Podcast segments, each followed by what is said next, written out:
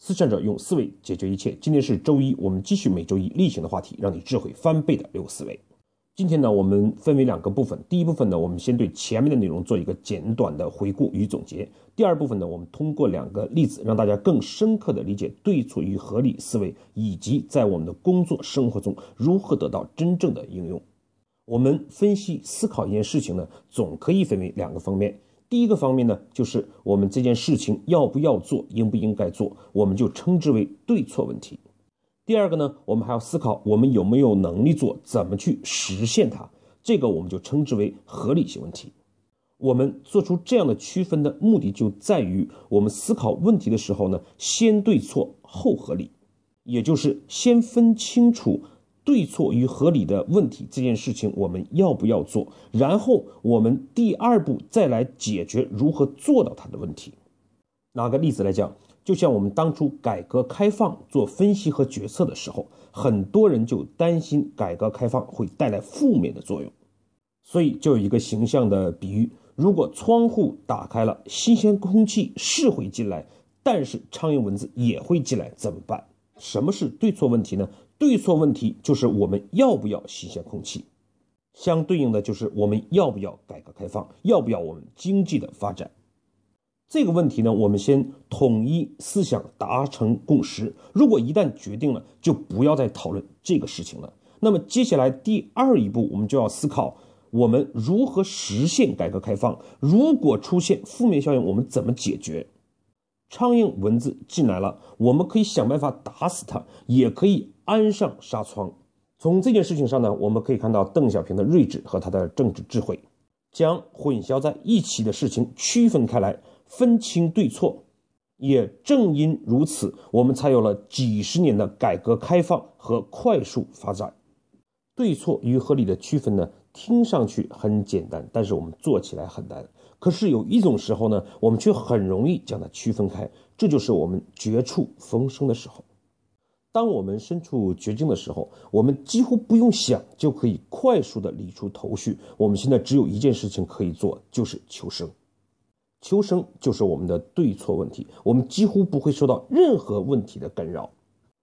我们绝对不会像通常一样，有一些困难、有些难题，我们就放弃它了，否定了事情的对错。条件不具备，能力不具备，经验不具备。都是我们要克服的事情，我们都要征服它。因此呢，绝处逢生让很多的不可能变为可能。那我们日常之中为什么不这样做呢？对错合理思维就是让我们身处绝地，因为这件事情我们已经决定做了，就不会再去想其他的退路、其他的后门。我们只有一个心思去想，我们面临着哪些不合理的问题，我们有些什么困难，我们如何去解决它？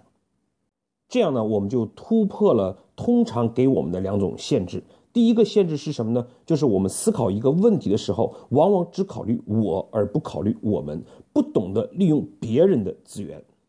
第二种呢，就是我们会受到时间的限制。我现在拥有什么？我的经验如何？我的能力如何？这就。决定了我未来这个事情能不能做到。通常呢，我们就是受到这样的限制，我们就会画地为牢，很难突破。而我们真正的成长进步，我们要改善自己生活，我们未来要什么，这才是我们真正应该思考和突破的地方。这就可以总结为：我们不要受我的限制，要思考我们；不要受现在的限制，要思考未来。具体怎么应用呢？我们就来分析两个例子。第一个呢，我们来重新杜撰一下草船借箭的例子。我们一起回到那战火纷飞的三国时代。现在呢，我们假设你就是一个负责生产箭支的军需人员。周瑜呢找到你，要求你必须在十天之内完成十万支箭的生产。而条件当时是不具备的，不论是人员和设备都无法重新购置。你会怎样回答周都督这样的指令？其实呢，我们在工作的时候，每天都会遇见这样类似的事情。上级呢看上去是那么的无理，而我是那么的无辜。胆大一点的话呢，对这种事情我们直接就会讲，这不可能。胆小的话，我们就干脆不吱声。可是我们内心中的声音比喊出来的还要大。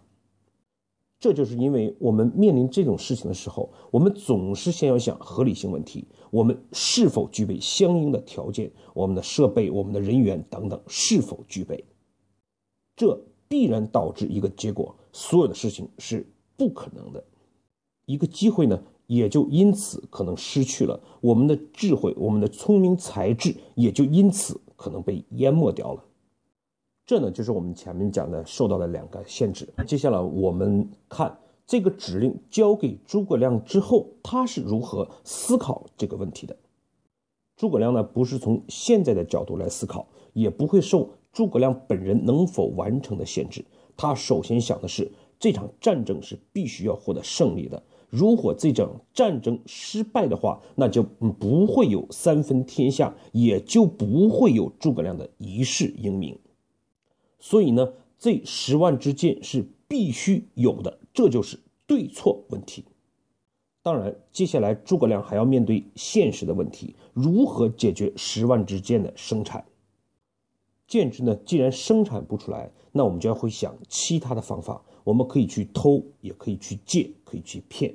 这样呢，我们的思路就打开了，我们的智慧才会得到真正的应用。因此，方法也就出现了：草船借箭。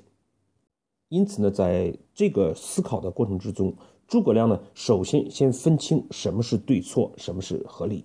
对错一旦确定了，十万支箭必须有，那么接下来再思考如何去解决十万支箭生产或者是其他方式产生的问题。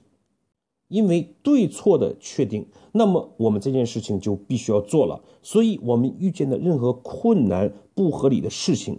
都是我们要解决的东西，恰恰是这些事情的解决，体现了我们每个人的能力，我们的智慧。因此呢，对错合理思维就在我们遇见事情的时候，不会受到那些困难、现实条件的这种困扰，导致我们的思维的停滞，我们的智慧不能得到最佳的一个发挥。也就是我们通常说的，在某一个时间，我们不动脑子。我们呢也不是去赞成成功学的一个做法。当我们遇见一个困难或者一个问题的时候，我们想办法要斗志昂扬、激情澎湃，而是我们通过一种思维方式的转变，去让我们能够冷静下来，理性的去分析什么是对错，什么是合理，然后想办法去解决它。接下来呢，我们再一起分享一个现实的例子，比如一个高中生，他的家境不好，家里没有钱。但是他又想读大学，这个时候他怎么办？对这个事情呢，我们首先也是先要分清对错与合理。什么是对错问题呢？就是我们要不要上大学？我们要不要通过自己上大学之后有更高的工资、更好的学历、更好的收入，然后呢，让自己的父母可以有更好的生活？这个问题我们想清楚了，那么我们再来想第二步骤：我们如何解决我们所要面对的难题？没有钱。我们呢可以用抵押贷款，当然我们也可以向亲友借，甚至我们可以暂时不上大学，首先先去赚钱。四川呢就有一个例子，一个高中生先去卖包子，卖了几年之后攒够了钱了，然后再考上大学。其实呢，这个世界上永远都不会有绝处。我们不是看到过没有双手依然可以用双脚弹钢琴的人吗？如果我们懂得了先对错后合理的话，机会和方法永远都存在。就像我们前面讲的诸葛亮也是一样。诸葛亮在草船借箭之前，我们也可以理解为他也就是一个屌丝。但是恰恰草船借箭、赤壁之战，他抓住了这样一个机会，逆袭也就产生了。我们都知道呢，有一句话叫做“无限风光在险峰”。但是很多时候呢，我们见到险峰，我们就放弃了，哪里会见到风光？我们又讲不经历风雨，怎么能见彩虹？很多时候，我们见到风雨就逃跑了，哪里又会有彩虹？我们的工作、我们的生活、我们的人生，有很多事情呢，都是如此啊。工作上遇见一个问题，我们觉得它很难，我们就放弃了。公司招聘某一个岗位，我们觉得自己的学历低，不符合条件，我们可能也放弃了。我们见到一个非常心动的女孩，但是觉得自己的条件不够，我们也可能放弃了追求。大学毕业之后，我们可能选择了到一家工厂工作，因为那里的工资最高。我们完全忘记了我们曾经有的梦想和追求。这些呢，就是我们通常讲的人生的无奈。当十年、二十年之后，我们再回顾这些往事的时候，我们也只能是不胜唏嘘。而对错合理思维呢，就让我们现在就去十年、二十年之后。站在未来的角度思考我们现在的对与错的问题，合理还是不合理的事情，我们真的这样做了，我们就可以看到险峰中的风光，我们就可以看到风雨之后的彩虹。最后呢，我们对今天的内容做一个总结。今天我们讲到了呢，事实上我们做任何一件事情的时候，我们都会受到时空的限制。我们现在做不到，我们就往往理解为以后我们也做不到。我做不到，我们就忘记了别人其实可以给我们很多的帮助。正是这种限制，导致我们放弃了很多的机会，我们人生本应该获得的一些成功。所以呢，解决的方法就是先对错后合理。我们对任何一件事情都先分清什么是对错，什么是合理。这件事情我到底要不要做？第二个步骤呢，我们再来思考我们有哪些不合理的事情，哪些事情是我做不到的，我们如何征服它、克服它？今天的内容呢，我们就先到这里，谢谢各位的收听。